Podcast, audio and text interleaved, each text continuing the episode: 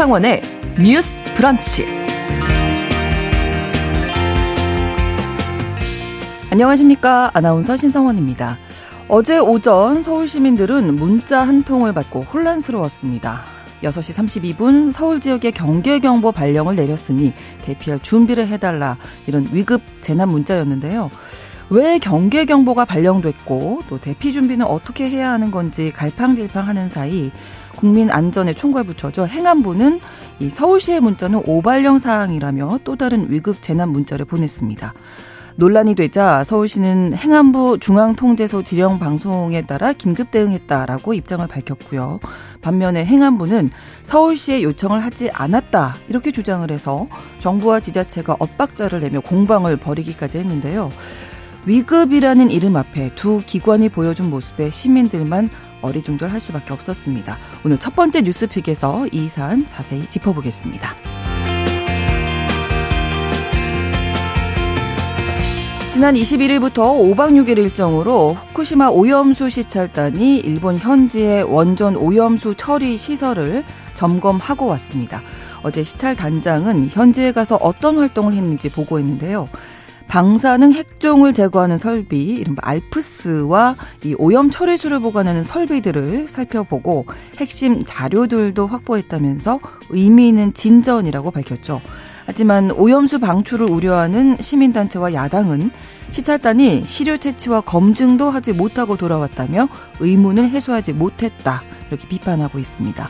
두 번째 뉴스픽에서 오염수 시찰단의 보고 내용 천천히 점검해 보겠습니다. 6월 1일 목요일 신성원의 뉴스 브런치 문을 열겠습니다.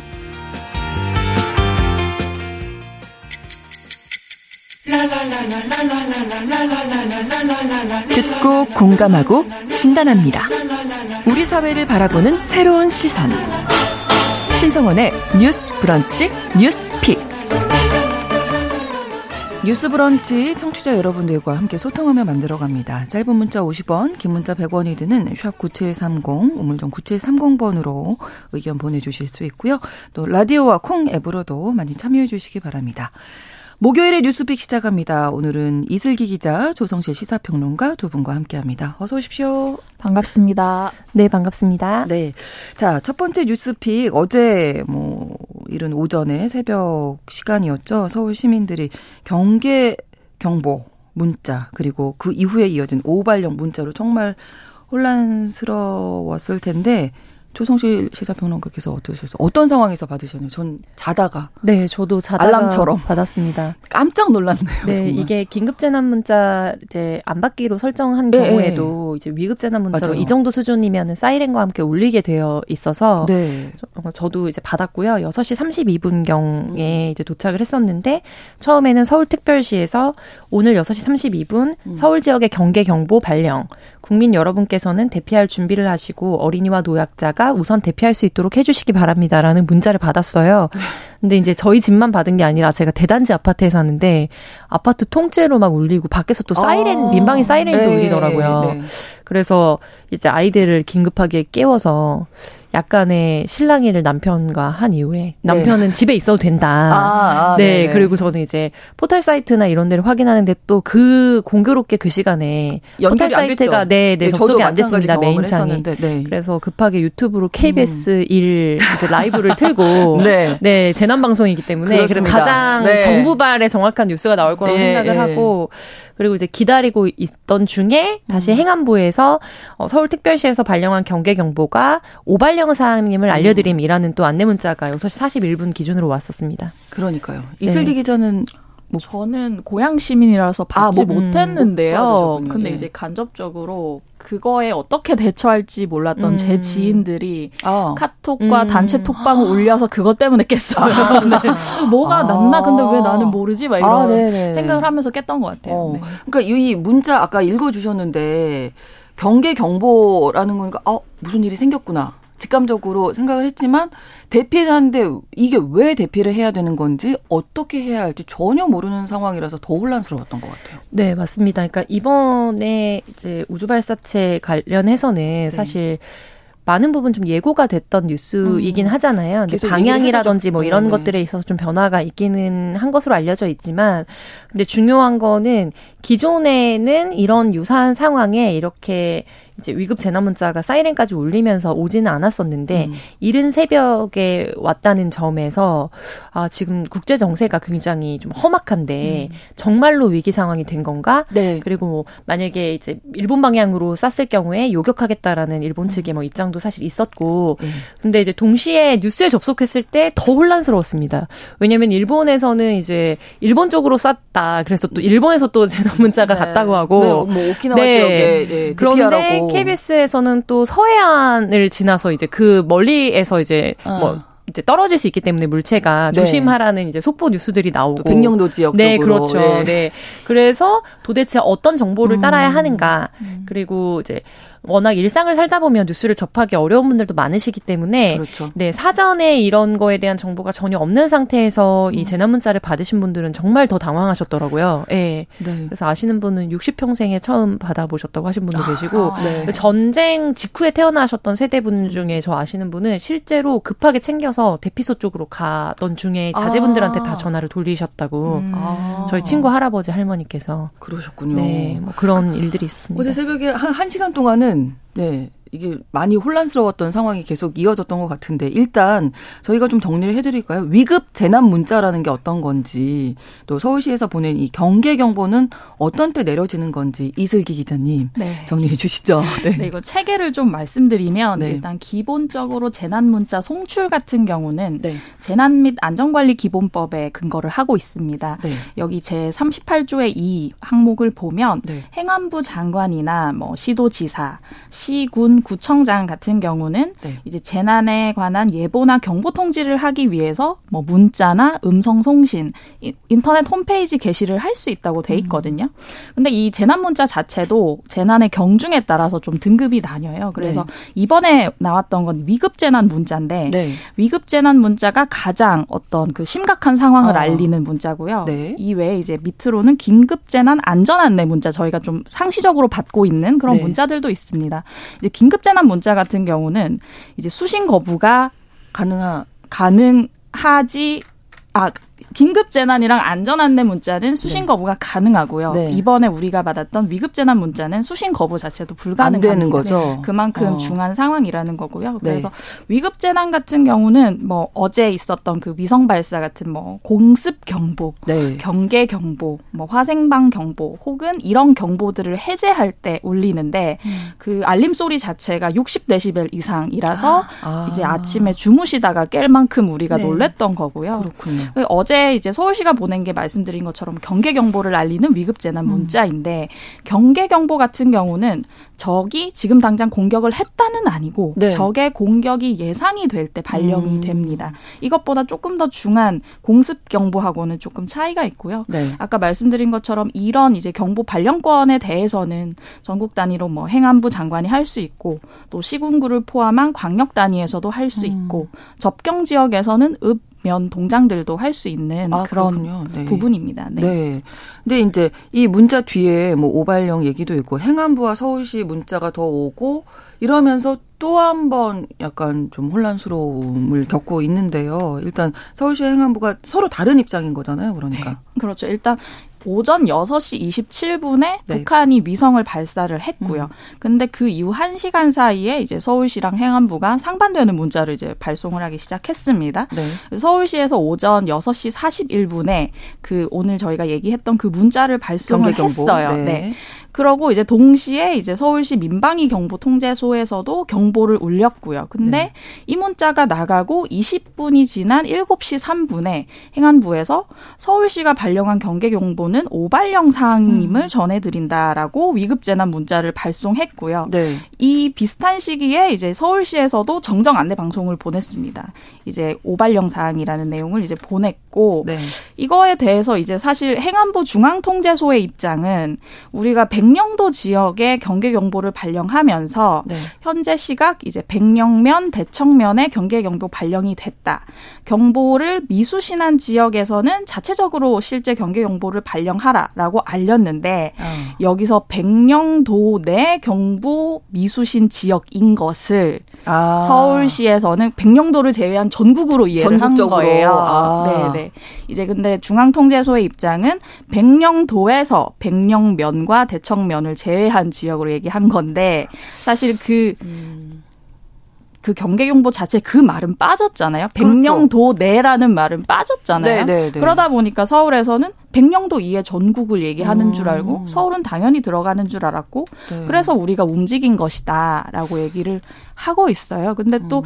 서울시에서 구체적인 상황을 확인하려고 행안부에 전화도 했었는데 네. 행안부가 전화를 받지 않아서 우리가 자체적으로 행동을 했다고 얘기를 하고 있고 또 행안부에서는 서울시가 그렇게 발표한 다음에 우리가 또 연락을 해서 얘기를 하려고 했는데 전화를 받지 않았다라고 이제 두 차례의 어떤 이 소통에 미스가 일어난 네. 그런 상황입니다. 아무도 전화는 안 받았네요. 그러면 네, 그런 네, 결과적으로 오세훈 시장도 그래서 어제 기자회견을 했는데 경계 경보 이 혼란 상황을 두고 사과를 했지만 오발령은 또 아니다 이런 입장이죠.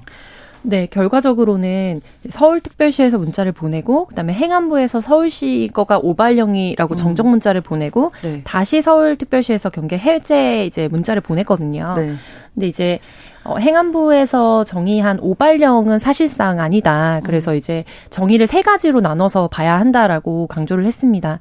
과잉 대응과 오발령 그리고 적극 행정 세 가지 단계로 나눠서 봐야 하는데 이번에 이제 개선해야 되는 어떤 뭐 의사 소통의 채널이라든지 매뉴얼 대응이라든지 이런 것들을 개선해야 할 필요는 있겠지만 음.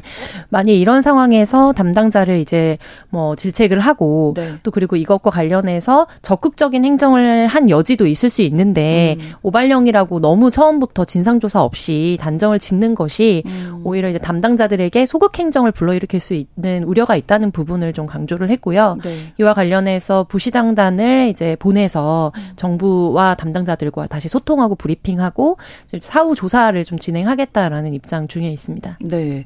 2398번으로 대피 문제인데 너무 허술했어요. 네이버도 먹통이라 불안했습니다 하셨고 1053번으로는 부족한 건 맞지만 우리의 현실을 직시하게 하는 어떤 경각심을 갖게 한 효과는 충분했다고 생각합니다 하셨습니다. 5948번으로 이 네이버에 이제 접속이 안 됐을 때는 전쟁이 나서 정말 인터넷이 끊겼나 음. 이렇게 생각을 하셨대요. 국내 최대 포털도 그렇고 서울시도 그렇고 이번을 계기로 재난 대응 체계 아, 잘 마련되길 바랍니다. 이런 바람을 또 남겨주셨네요. 그러니까 지금 정부와 서울시 뭐 엇박자도 나오고 서로 약간 책임 공방 약간 이런 모양새가 네. 그러니까 네. 이 사건이 일어난 직후부터 사실 책임 공방은 공중전에서 지금 이루어지고 있는 것으로 보이고요. 그러니까 뭐 짐작건데 일전에 직전에 있었던 서울 시내의 이태원 참사 직후에 이것이 뭐 행정에 대한 질책도 있었지만 또 네. 관련해 가지고 이제 정치적인 책임 나아가서 사법적인 이제 사건까지 음. 됐기 때문에 그렇죠. 이런 것들과 관련해서 긴급 대응을 어떻게 하고 여기에 대해 책임 소재를 누구로 할 것인가가 음. 각 기관에서 굉장히 중요하다라는 것을 시민분들이 많이 느끼셨던 것 같아요. 네. 그 부분에서 더 불안이 증폭되고 그렇죠. 그리고 또 이제 이제 불신이 많이 커졌다 음. 이런 부분 좀 아쉽게 생각이 되고 저는 이제 두 가지 측면을 동시적으로 생각을 했는데 지금 우리가 서울 수도권에 굉장히 많은 인구가 살고 있기 때문에 대다수의 국민들이 이제 거주하고 있기 때문에 네. 이제 서울시에서 이 대응이 적절했는가에 음. 대해서 비판을 받고 있지만 정말로 백령도와 이제 서해안 주변에서 거주하시는 분들은 이런 사안들이 이제 수년에 한 번씩은 실제로 겪고 계시는 사안이거든요. 그렇죠. 네, 그래서 우선 이제 어제 같은 경우에는 아 서울시는 아니어서 다행이다 뭐 이런 해프닝이 있나라고 음. 이제 그런 기사가 사실 기사화가 많이 됐어요. 음. 언론에서 각종 연예인들이라든지 국회에서라든지 뭐 등등의 네. 그런데 실제로 백령도 주민들이 어떻게 대피했고 그리고 현지 상황에서 이제 만약에 정말로 이것이 어 이런 상황으로 어떻게 보면은 큰 해프닝으로 끝나지 않고 네. 정말로 전시에 준하는 상황이었다면 언제든 그럴 수 있는 네, 가, 가능성에 예, 네. 가장 최전선에 네, 계신 네, 네. 이제 일상을 살고 계신 분들이기 때문에 그래서 백령도 주민분들은 지금 어떻게 그런 상황에 대해서 느끼셨는지 음. 그리고 평소에 오히려 정말로 부족하게 느꼈던 부분이 어떤 것인지 이런 부분이 뉴스를 많이 접하지 못했구나라는 일종의 반성 같은 거를 저도 뭐 스스로 음. 하기도 했고요. 맞아요. 네. 네네. 네. 내가 살고 있는 곳은 아니기 때문에 막상 다쳤을 때는 그렇죠. 훨씬 더 당사자로서의 이 불안과 공포는 엄청난 거구나라는 생각이 좀 많이 들었고 음. 두 번째로는 이제 우리가 정말로 이게 실전이었다고 했을 때 이미 대피소 찾거나 이렇게 하기 전에 사망하겠구나라는 그런 불안이 굉장히 있었습니다.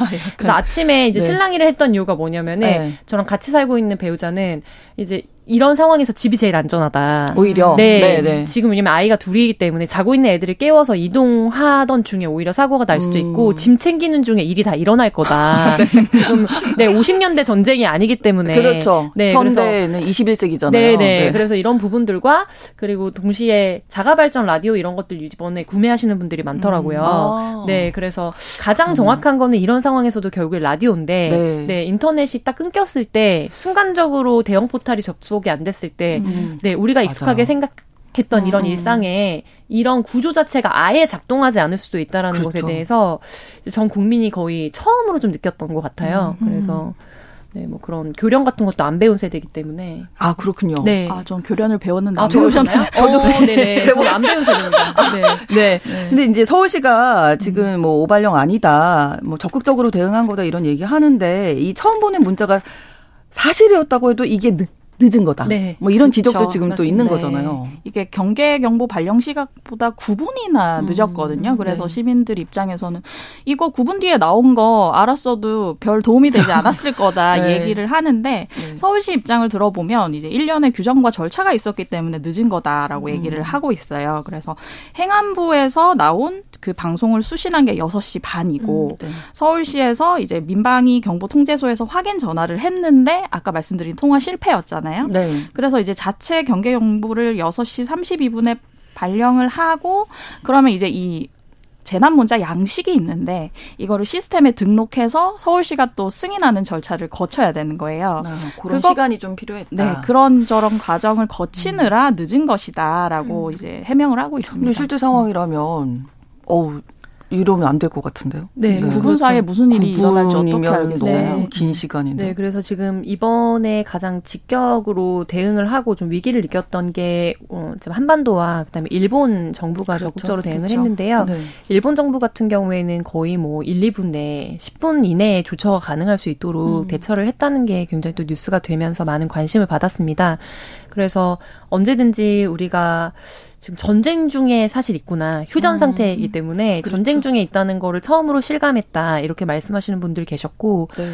또 요즘에 캠핑이 좀 열풍이잖아요. 그래서 무거운 주제에 좀 뭐 있기는 어렵지만 그런 얘기 많이 하시더라고요. 캠핑 용품을 베란다랑 창고에 많이 뒀는데 아. 이럴 때 아. 캠핑 용품이 네, 굉장히 마음의 위안을 줬다. 음. 아. 급할 때 침낭과 간단한 이제 뭐 요즘에 원터치 네, 네 텐트나 네, 이런 것도 네. 많아서 아. 그래서 그런 구비를 해야겠다 뭐 이렇게 말씀하시는 분들도 많이 계시더라고요. 아, 그렇군요. 고지훈 님도 저도 집에 배터리 30개, 소형 아날로그 라디오 음. 2개 구입해 뒀습니다. 네, 뭐 이런 얘기. 네, 저도 어제 우리 집 주변에 그 대피소가 어디에 네, 있나 네. 처음으로 네, 찾아봤거든요. 음. 그러니까 이럴 때 어떻게 해야 돼요? 대피할 준비를 하라고 이제 문자가 왔어요.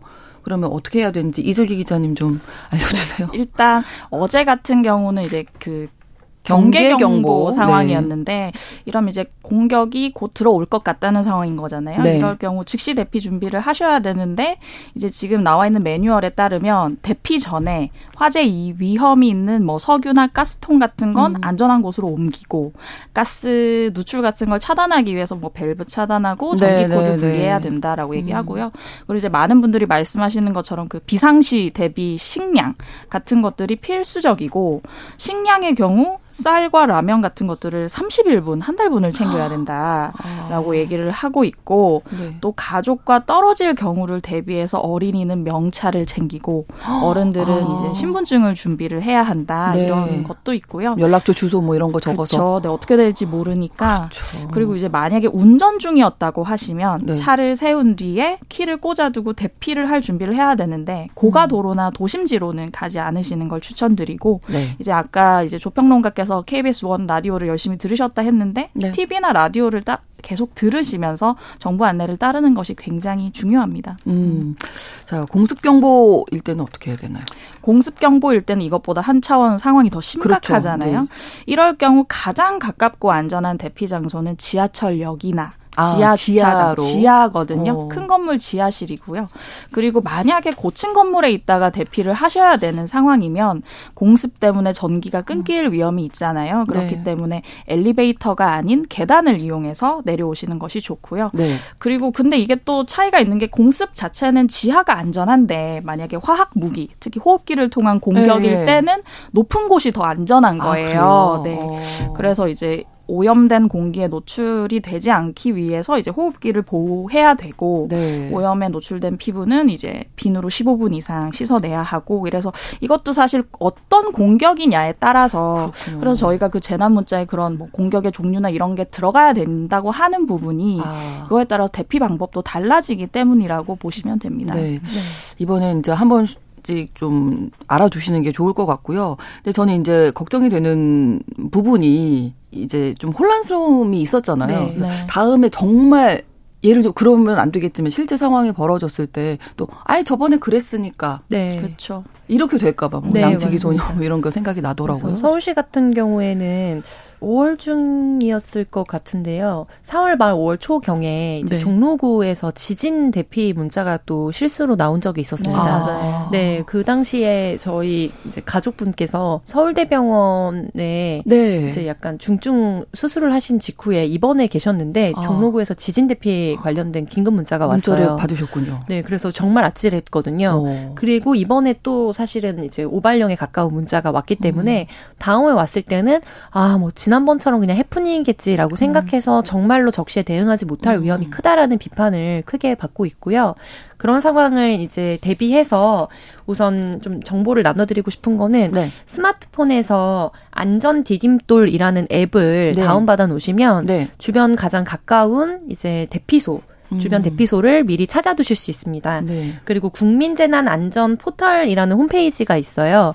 거기에 가시면 지금 이 기자님께서 얘기하신 어떤 상황에 어떻게 대응을 해야 되는지 그리고 챙겨야 하는 물품이 무엇인지에 대해서도 음. 일목요연하게 아. 좀 정리가 되어 있기 때문에 네. 당황하셨을 때는 사실 인터넷 접속이 잘 안 돼서 맞아요. 그 당시에는 찾기가 어렵습니다. 왜냐하면 대폭 이제 접속을 그렇죠. 하기 때문에요. 네. 그래서 그 미리, 미리 보시고 좀 네. 캡처를 해두시는 것도 크게 도움이 음. 될것 같고 네. 이와 관련 관련해서 서울시도 자체적으로 이제 관련된 매뉴얼을 좀 개선을 하겠다라는 입장이기 때문에 네. 추후에 어떤 사유로 어떻게 대응을 해야 되는지에 대해서 이제 포함이 되는지 안 되는지도 음. 좀 계속해서 지켜보고 요구할 필요가 있어 보입니다. 네. 또 정부와 지자체 간에 더 소통이 잘 이루어지고 매뉴얼이 우리가 이럴 때 비상 상황이잖아요. 정말 잘 네. 훈련이 좀 돼 있어야겠다 이런 생각 그렇습니다. CK님, 서울시나 행안부나 남 탓하지 말고 제대로 체계를 마련하기 바랍니다. 하셨고요.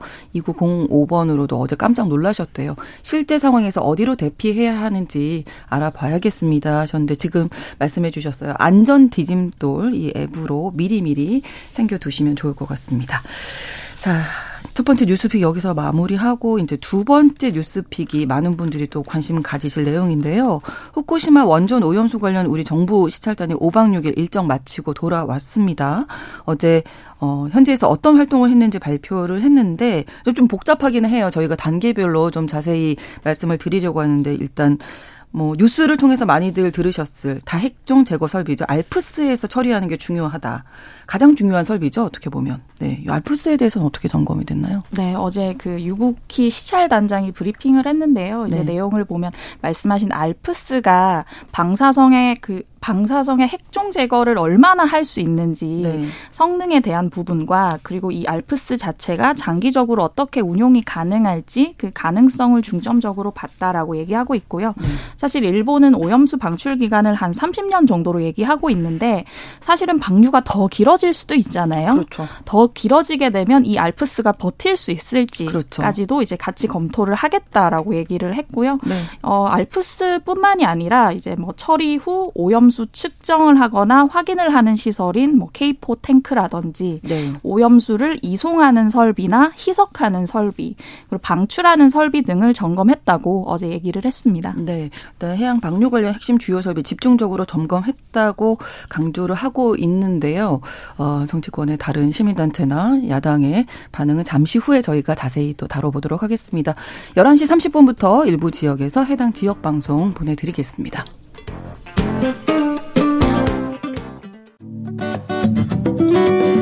여러분은 지금 KBS 1라디오 신성원의 뉴스 브런치를 함께하고 계십니다. 네, 후쿠시마 원전 시찰단이 어제 활동 보고를 했는데요. 과연 성과가 있을지 많은 분들이 궁금해하고 계십니다. 이 알프스 처리 전후의 방사성 핵종 농도가 달라지는지 확인이 가능했었나요? 네, 이게 가장 궁금했던 부분이실 텐데요. 네. 이제 유국희 위원장이 얘기하기로 네. 그 도쿄 전력에 이 자료를 요구해서 확보했다라고 하는데 네. 그 자료가 뭐냐고 하면 오염수가 알프스에 들어가기 전과 들어간 네. 후 입구 출구 농도를 담은 로 데이터를 요구해서 음. 확보를 했다라고 네. 얘기하고 있고요.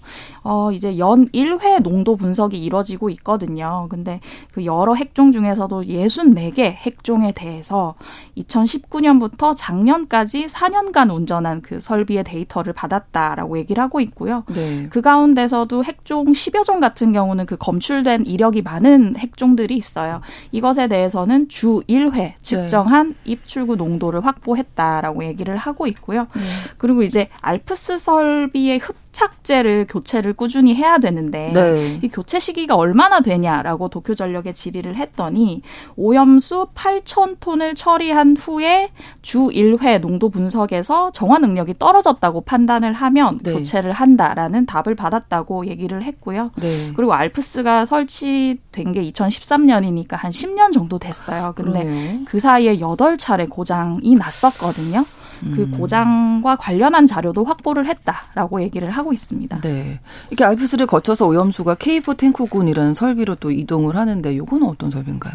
네, K4 탱크군 설비는 이제 들어 어 측정 확인용 설비라는 이름이 붙어 있는 장비인데요. 네. 해양에 방류하기 전에 오염수의 방사성 핵종이 배출 기준을 충족했는지 측정을 음. 해주는 설비입니다. 아, 네. 그래서 이제 K K4 이름이 어려워서 입에 잘 붙지 네. 않는데 K4 탱크군 역시 시찰단이 중점적으로 살펴봤다라고 정부는 발표를 하고 있고요. 네. 뭐 이와 관련해서 어, 추가적으로 현장에서 확인한 자료들도 있고 예를 들면 교정 성적서 등 품질 서류라든지 유지 관리 네. 계획, 뭐 점검 기록지 등 그리고 균질화 관련 설비는 추가로 성능을 확인하겠다라고 좀 밝힌 상황입니다. 그래서 여기서 이제 문제가 없다라고 판정이 됐을 때 방출 설비를 통해서 이제 오염수가 음. 이동을 하게 되어 있어요. 그렇죠. 네, 그리고 이제 그 이후에 헤더에서 나온 이용 설비에서 이제 희석 오염수를 해수와 희석하고 음. 이거를 또 1km 정도의 터널을 지나서 해양으로 방류를 하게 되는데 네. 이제 이런 부분과 관련해서도 긴급 차단 밸브의 구동력 상실 시 밸브가 자동 닫힘으로 설계되어 있는 것을 현장에서 확인했다. 그리고 쓰나미에 따른 기능 상실에 대비해서 밸브 두 대는 해발 11.5m 정도 정도의 높이에 있고 방조제로 음. 보호하고 있는 것도 확인했다는 것이 정부 측의 입장입니다. 네. 근데 이제 이것과 관련해서 어, 여권의 입장과 또 야당 쪽의 입장이 다르고 무엇보다 처음에 이제 핵시찰단의 구성 등과 관련해서도 좀 더 이렇게 어, 더 적극적으로 이 부분에 대해서 비판적으로 볼 수 있는 멤버들이 충분히 이제 구성되지 않았다라는 시민단체들의 이제 비판도 있어 왔고요. 네. 그래서 이와 관련해서도 정부 측에서는 추가적인 이제 자료 확인 등을 통해서 어, 이게 방류 직전까지 최대한 관련된 측정과 완료를 맞 마치겠다라고 강조하고 있는 상황이긴 합니다. 특히 이제 떠나기 전부터 오염수 시료 채취를 우리가 해야 된다 이런 네. 얘기들이 네. 많았잖아요. 근데 그거는 이번에 좀 어려웠던 거죠. 계속해서 나오고 있는 얘기가 이제 우리가 시료 채취 직접 해야 되는데 네. 도쿄 전력에서 제공한 자료만 가지고 되겠느냐라는 음. 얘기가 나오잖아요. 네. 어제 실제 그 질문도 있었는데 그 부분에 대해서 유 단장 같은 경우는 이제 한국이 IAEA 회원국이고 네. 거기 조사에 들어가 있 있기 때문에 IAEA가 하는 그 시료 채취와 분석에 관한 것을 이제 4개국이 담당해서 하고 있는데 그 4개국 가운데 우리나라가 있고 원자력 안전 기술원이 하고 있기 때문에 음. 이번 조사에서는 하지 않았다. 그 부분은 IAEA가 한다라고 얘기를 하고 있거든요. 네. 실제 대만은 이걸 직접 시료 채취를 했었어요. 아, 근데 네.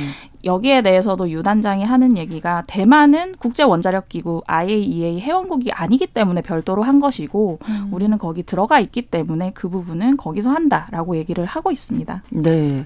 이 공사번으로 그래도 안심하고 수산물 먹어도 될까요? 무조건 반대하겠다는 게 아니라 진짜 안심해도 되는지 의심이 들어서요라고 해 주셨는데 아마 많은 분들이 비슷한 생각하고 계실 것 같고요. 5424번으로 일본 고위직과 우리 정부가 후쿠시마에서 나온 수산물을 회로 먹는 모습을 보이면 어떨까? 그러면 안심할 수 있지 않을까. 뭐 이런 얘기를 또 남겨, 그만큼 약간 의심의 눈초리로 지금 보고 네. 계시다는 거죠, 일반적으로. 네, 그래서 뭐 유사한 연장선상에서 여기에서 방류한 물을 마셔도 된다라는 것과 관련해서 그럼 차라리 정수를 해서 마시지, 뭐 약간 이런 뭐 질이, 비슷한 유사한 네, 네, 네. 들어오면서 또 굉장히 막 많이 또 회자가 됐잖아요. 예. 그래서 이 부분과 관련해서 물론 우리가 IAEA의 회원국이기는 합니다만 아무래도 가장 직접적으로 타격을 받게 되는 지리적인 근접성이 그렇죠. 있기 때문에 이 부분에 대한 국민들의 불안을 고려해서라도 좀 더 적극적으로 정부가 시료 채취 등에 함께 했어야 되는 것이 아니냐. 음. 그리고 앞서 설명드린 바와 같이 이제 구성 단계에서부터 사실은 이제 정부 입장은 어떤 정권이든 그 정부가 추진하고 있는 정책과 입장에서 뭐 데이터를 조금 더 적극적으로 해석할 수밖에 없기 때문에 이것과 균형을 맞출 수 있는 비판적 시각의 구성원들이 음. 어, 더 많이 이제 거기에 참여를 했을 때 오히려 시민들의 입장에서는 정부의 결과를 더 중립적으로 보고 믿을 수 있었던 있었을 텐데 그 부분에 대해서 이제 정부의 입장이 굉장히 아쉽다라는 비판이 계속해서 있는 상황입니다. 그래서 이와 관련해서 이제 시민단체를 중심으로 해서 계속해서 방류에 이제 반대하는 뭐 성명서라든지 네. 아니면은 이제 뭐 연명이라든지 이런 것들이 좀 진행되고 있는 상황이고요. 네. 네. 자, 일단 뭐 어제는 최종 발표가 아니라 더 분석해서 최종 결과를 내놓다, 내놓겠다, 향후에 이런 얘기인데, 그럼 만약에 이제 최종 분석 결과에 뭔가 문제가 있는 걸로 나왔을 때, 우리가 일본 측의 방류를 막을 수 있는 방법이 있냐, 뭐, 뭐 이런 것들 어떤 조사가 더 남아 있는지 이런 것들에 대해서도 많이도 궁금해하실 것 같아요. 네, 어제 그 유국희 단장 같은 경우는 KBS 뉴스에 출연을 해서 향후 어떻게 할 것인지를 좀 얘기를 했어요. 그래서 네. 유 단장의 의견은 그렇습니다. 우리가 계획했던 것은 100%다 봤다. 음. 하지만 설비를 다 봤다고 해서 안전성을 다 평가할 수는 없기 때문에 그렇죠. 이제 어제 얘기했던 부분들은 저희가 뭘 봤습니다, 뭘 받았습니다 이런 쪽이었는데 네. 이걸 이제 앞으로 종합적으로 평가를 해서 얘기 얘기를 하겠다 라고 얘기했고요. 근데 그 말씀드린 그 오염 정화 전과 후에 방사능 농도 4년치 데이터를 가져왔잖아요. 네. 이거를 다 분석하는데 아마 좀 시간이, 시간이. 걸릴 것으로 아마 아. 보이고요. 그리고 이제 사실은 어제 나왔던 질문 가운데 혹시 해서 뭔가 문제가 있으면 추가적 시찰이 가능한가, 추가적으로 시료 음. 채취가 음. 가능한가라고 얘기했을 때는 네. 사실은 유국희 단장 같은 경우는 이번 시찰단의 임무는 여기까지라는 느낌을 좀 줬어요. 그래서 에이. 그런 부분에 대해서는 앞으로 만들어질 TF에서 논의할 것으로 보인다라고 얘기를 음. 했고요. 근데 어제 밤에 또 IAEA가 1차 보고서를 내놨거든요. 네. 거기 내용 보면 일본에서 얘기하는 부분들을 신뢰할 수 있다는 게 어제 그 보고 음. 내용입니다. 네. 근데 사실은 우리가 계속해서 질문을 하는 부분은 일본이 내놓은 자료를 신뢰할 수 있는가? 그렇죠. 그 4년치 로 데이터 혹시나 조작됐을 가능성이나 음. 혹시나 측정을 잘못했을 가능성 우리가 지금 검증을 할 수 없는 상황이기 때문에 네. 국민들께서 계속 시료 채취를 얘기하시는 음. 부분이고요.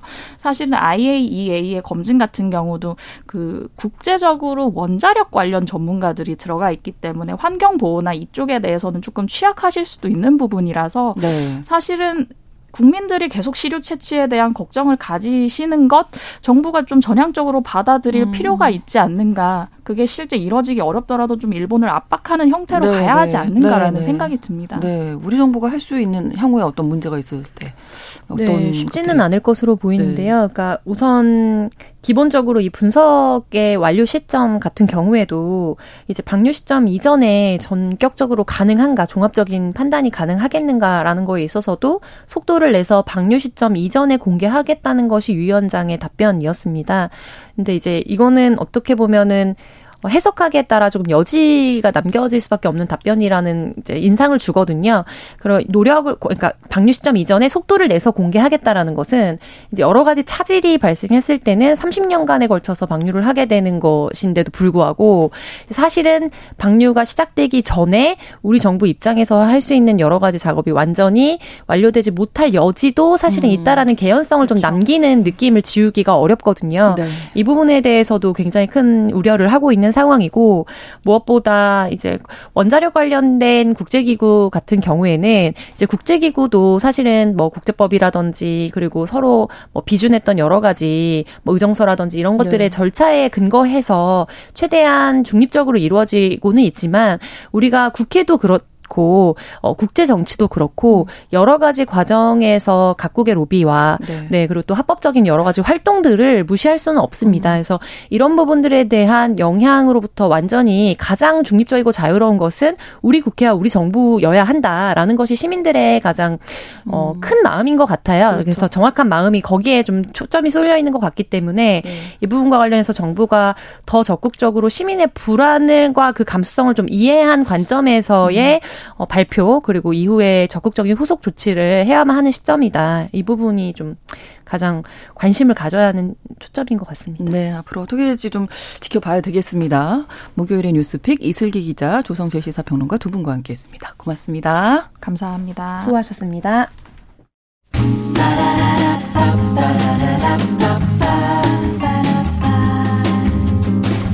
신성원의 뉴스 브런치는 여러분과 함께합니다. 짧은 문자 50원, 긴 문자 100원이 드는 샵 9730. 무료인 콩 앱과 일라디오 유튜브를 통해 참여해주세요.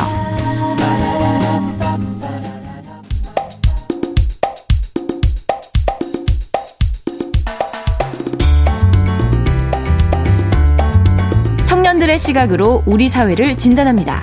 뉴스 브런치 MG 데스크. 지금 이 시대를 살아가는 청년 여성들은 우리 사회를 어떻게 바라보고 평가할까요? 직접 들어보겠습니다. MZ 데스크 시작하는데요. 어, MZ 세대 트렌드를 쉽고 빠르게 전달하는 미디어 캐릿의 이시은 에디터 나오셨습니다. 어서 오세요. 네, 안녕하세요. 자, 그리고 이혜인 수석을 대신해서 이번 주부터 3주 동안 이 시간 함께 해 주실 분은 캐릿의 서재경 에디터입니다. 어서 오십시오. 네, 안녕하세요. 예전에 한번 예, 뵀었는데요. 네, 예, 3주간 또 뵙겠습니다. 자, 오늘 어떤 주제일지 궁금해요. 네, 오늘은 알파 세대 트렌드에 대해서 얘기를 나눠보겠습니다. 알파 세대요?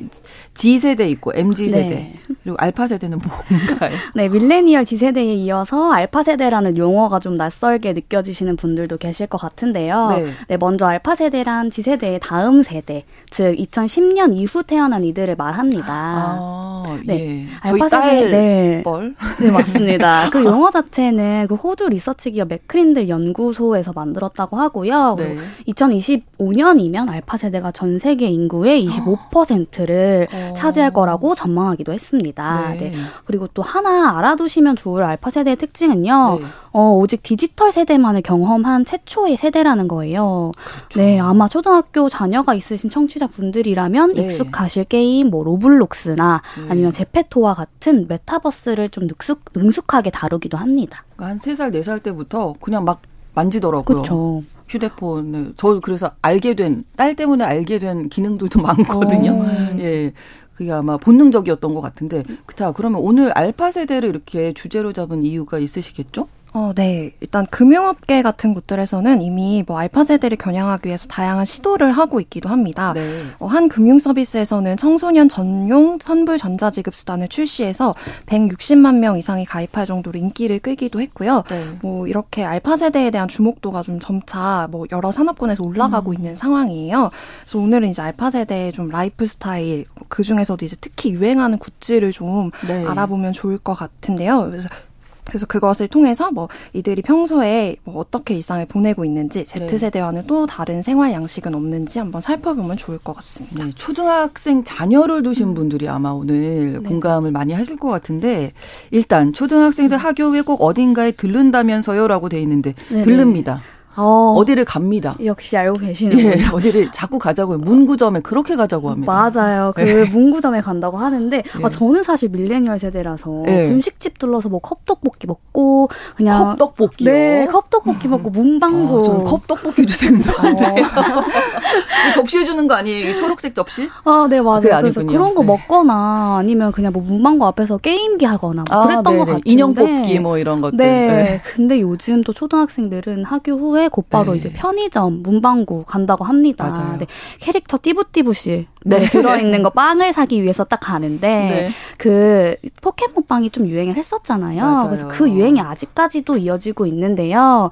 어, 포켓몬뿐만 아니라 요즘에는 이제 짱구부터 시작해가지고 네, 네. 네 인기 많은 이제 산리오 캐릭터까지 네. 정말 편의점에 초등학생들이 좋아할 만한 네. 캐릭터 굿즈가 많다고 해요. 저희 집에 이거 다 많아요. 어, 아. 이미 다 수집하는 다 많아요.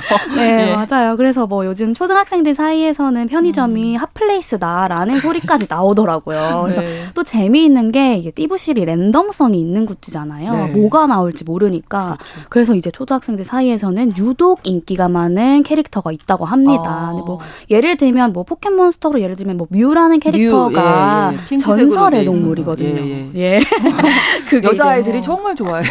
정말 잘 안 나오는 거예요. 그게. 아. 그래서 이제 중고마켓에서 이걸 따로 겨, 거래를 하기도 하는데 저학년인 경우에는 이제 부모님이 도와주기도 하고요. 네. 그래서 실제로 엄마가 띠부씨를 거래하러 나갔는데 초등학생 고학년이 나온 경우가 아. 있다고 해요. 그래서 되게 아. 당황을 했다라는 이제 썰이 있는데, 네. 네. 이렇게 이제 어릴 때부터 동네 사람들과 물건을 거래하는 음. 것에 이제 익숙하다고도 볼 수 있을 것 같아요. 네. 네. 실제로 이제 중고거래 마켓을 둘러보면 초등학생으로 추정되는 이들이 올린 글들이 굉장히 많기도 합니다.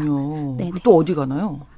어, 네. 그리고 혹시 무인문구점이라고 들어보셨나요? 아니요. 아, 이게 음. 이제 말 그대로 무인 시스템으로 들어봤어요. 네, 무인 시스템으로 운영되는 문구점인데요. 아, 요즘 무인 문구점. 네, 요즘 초등학교 주변에 무인 문구점이 좀 많아지고 있다고 하더라고요. 네. 그래서 편의점에도 브랜드가 있는 것처럼 무인 문구점에도 다양한 브랜드가 있는데요. 네. 대표적인 두 곳의 전국 가맹점 수는 약 500여 개가 넘을 정도로 네, 인기를 끌고 있다고 합니다.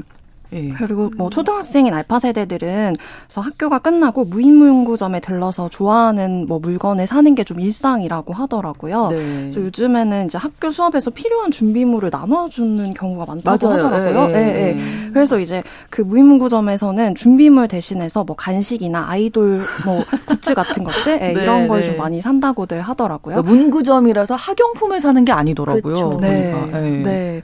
그래서 실제로 이제 저희 미디어에서 초등학생 동생이 있는 분이랑 인터뷰를 한 적이 있는데요. 네. 학교 앞 분식집이나 이제 문구점들은 많이 없어지는 추세라고 하더라고요. 아. 네, 그래서 대신 이제 무인문구점이 생기고 있는데 좀 기존 문구점들과는 취급하는 물건이 좀 많이 달라졌다고 합니다. 어떤 게 인기 있을까요? 어, 저는 일단 그 인기 있는 문구 그 굿즈 설명하기 전에 좀 신기했던 것이 네네. 네. 초등학생들이 문구점에 가면 이제 오래 머무는 거예요, 굉장히. 근데 왜 그러냐면 틱톡이나 아니면 인스타그램, SNS에 네. 네. 쇼핑 하는 거를 찍는 거예요. 뭐 먹방용 간식이나 랜덤 굿즈를 구매한 다음에 그걸 맞아요. 이제 막 찍는 음. 건데 이제 보는 대로 다 예. 사달래요. 그러면 엄마 파산한다고 했어요. 저는. 맞아요. 더 이상 안 된다고. 그래서 그 엄청 오래 머무는 거예요. 이 무인 문구점에는 아. 뭘 파는지 이런 걸 막 찍어가지고 올리는데 오. 저는 이것도 사실 알파 세대 특성이랑 조금 맞물리는 트렌드라고 보고 음. 있습니다. 네. 태어날 때부터 이제 디지털 환경에 노출이 되어 그렇죠. 있었고 네. 특히 텍 텍스트보다 영상으로 정보를 탐색하는 데에 익숙하잖아요. 네, 그래서 신기한 걸 보거나 아니면 자신의 일상을 전부 짧은 영상으로 쪼개서 기록하는 아. 걸 즐기는 것 같아요. 네. 네. 그래서 이제 무인 문구점은 그런 의미에서 영상 촬영을 꽤 자유롭게 할 수가 있잖아요. 그렇죠. 말리는 분이 없으니까. 네네. 네. 그래서 좀 더 좋아하는 것 같기도 합니다. 음. 네, 그래서 무인 문구점 투어까지 요즘에 한다고 하더라고요. 네, 이제 지점마다 판매하는 게 좀 다르니까. 다르니까. 네, 네. 아. 그래서 좀 저는 좀 흥미로웠던 게 무인 문구점의 게시판이 있는 건데요. 이제 화이트보드 같은 거를 아. 벽에다가 걸어두는 거예요. 아 요청하는군요. 이거 네, 사달라고. 네 맞아요. 아, 있으면 아, 좋겠다. 네. 그래서 여기서 이제 자신이 갖고 싶은 물건을 적어서 사장님한테 입고 요청을 하는 아, 위시리스트네요. 위시리스트. 네 맞습니다. 네. 그래서 이 게시판에 보면 지금 초등학생들 사이에서 어떤 굿즈가 특히 유행하는지 좀 알 수가 있는 건데요. 네. 실제로 저희 에디터가 취재를 나간 적이 있는데 뭐 네. 아이돌 그룹 아이, 아이브의 뭐 포토카드라든지 있다니까 이거 다 있어요. 네, 다 있는 거예요. 네, 뭐 디지몬 굿즈, 뭐 포켓몬 아, 네. 빵을 원한다, 뭐 이런 것들을 적어 놓은 친구들이 많았다고 합니다. 그렇군요. 그리고 뭐 사실 문구점 말고도 카페나 이제 음식점도 무인 가게들이 점점 많아지는 추세잖아요. 네. 그래서 아마 이제 알파 세대가 좀 어른이 되고 나면 무인 매장 이용을 조금 익숙하게 음. 생각하지 않을까 네, 하는 그러네요. 생각을 해보기도 했습니다. 포토카드도 포토카드라고 안 해요. 포카라고 해요. 포카. 어, 네. 포카가 뭐니? 그랬더니 포토카드라고. 음. 자, 띠부실 아까 거래한다고 하셨는데 네네. 이거 말고 또 초등학생들 사이에서 핫하게 거래되고 있는 굿즈가 있다면서요? 어, 이것도 좀 이제 좀 점점 생소하실 수도 있어요. 이제 음. scoop 마켓 마켓이라는 게 또 유행이더라고요. 네. 이게 되게 큰 바구니 안에 요즘 유행하는 띠부실이나 뭐 과자나 구슬, 비즈 팔찌 같은 아, 거 네. 있잖아요. 네. 그래서 네. 그런 것들을 전부 넣어서 정해진 크기의 주걱 같은 거 있죠. 아, 아이스크림 푸는 예, 것처럼. 예, 맞아요. 그거 아. 한번 쑥 하고 푸는 거예요. 그러면 아. 몇 개가 인형 뽑기처럼 건져질 거잖아요. 그렇죠. 그거를 투명색 봉투에 담아서 판매를 하는 겁니다. 아. 구매 단위가 그래서 한 scoop인 셈인 그래서 거죠. scoop 마켓. 네, 네. 이거를 어떻게 파는 거예요? 그러면 얼마요? 어, 네, 보통 이제 중고거래 앱을 이용해서 판매하는 경우가 많은데요. 네. 사진을 찍어서 나 이러이러한 물건을 갖고 있다라고 아. 이제 올리는 거예요. 그리고 뭐 판매하는 물건에 따라서 한 스쿱에 뭐 천 원에서 만 원 정도 사이로 이제 가격을 오. 책정을 하는 거죠. 네. 네.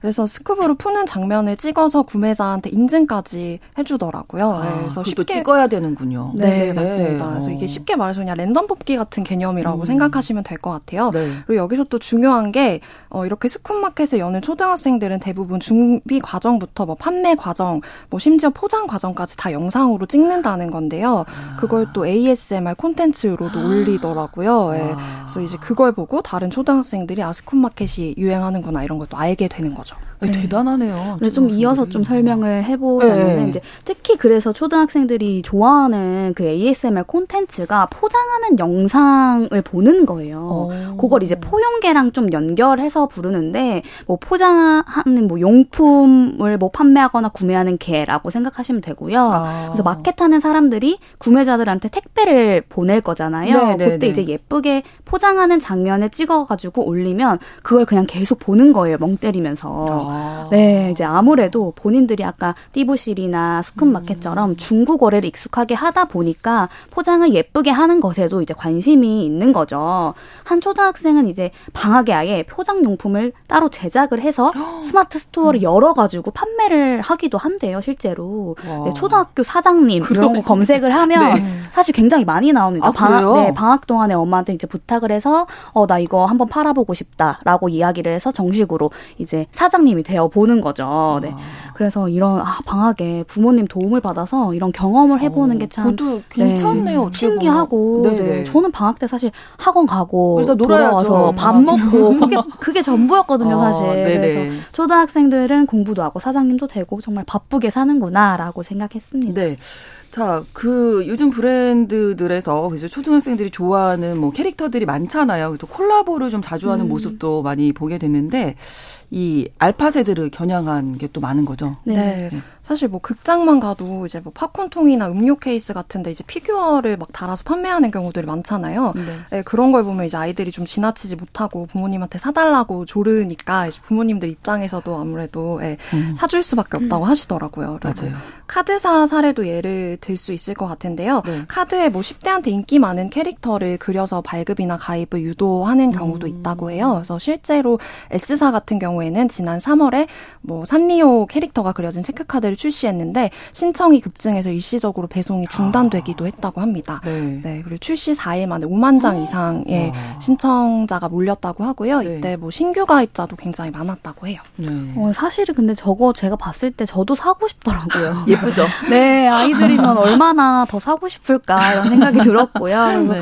또 뭐 한 카페 프랜차이즈 브랜드에서는 그 네. 신비 아파트라는 네, 음료수 네, 네, 출시했다고 하는데 네, 이 또한 알파 세대 인기 캐릭터 캐릭터를 활용한 맞아요. 마케팅인 건데 이제 아이와 함께 들르기 좋은 카페라는 이미지까지 겨냥한 것 같고요. 네. 그리고 이렇게 캐릭터 콜라보 말고도 이제 앞서 말씀드린 알파 세대들이 자주 하는 게임 있잖아요. 네. 그런 데서 이제 아이템을 선물해주는 이벤트를 펼치는 경우도 있습니다. 뭐 음. 간단하게 예를 들어서 설명을 해드리자면 네. 메타버스 게임 앱 내에서 이제 신제품이 출시가 되면 음. 거기에서 체, 직접 간접적으로 체험을 해볼 수 있게 도와주는 어, 거예요. 뭐 네. 예를 들어서 뭐 라면이 출시가 됐다라고 네. 하면 하면 그 맵에서 어, 실제로 라면을 게임처럼 이렇게 끓여볼 수 있도록 오. 해보는 그런 걸 출시를 하는 건데요. 그래서 그렇게 간접적으로 신제품을 음. 초등학생들한테도 어, 홍보를 하는 케이스가 점점 많아지고 있다고 볼 수 있을 것 같아요.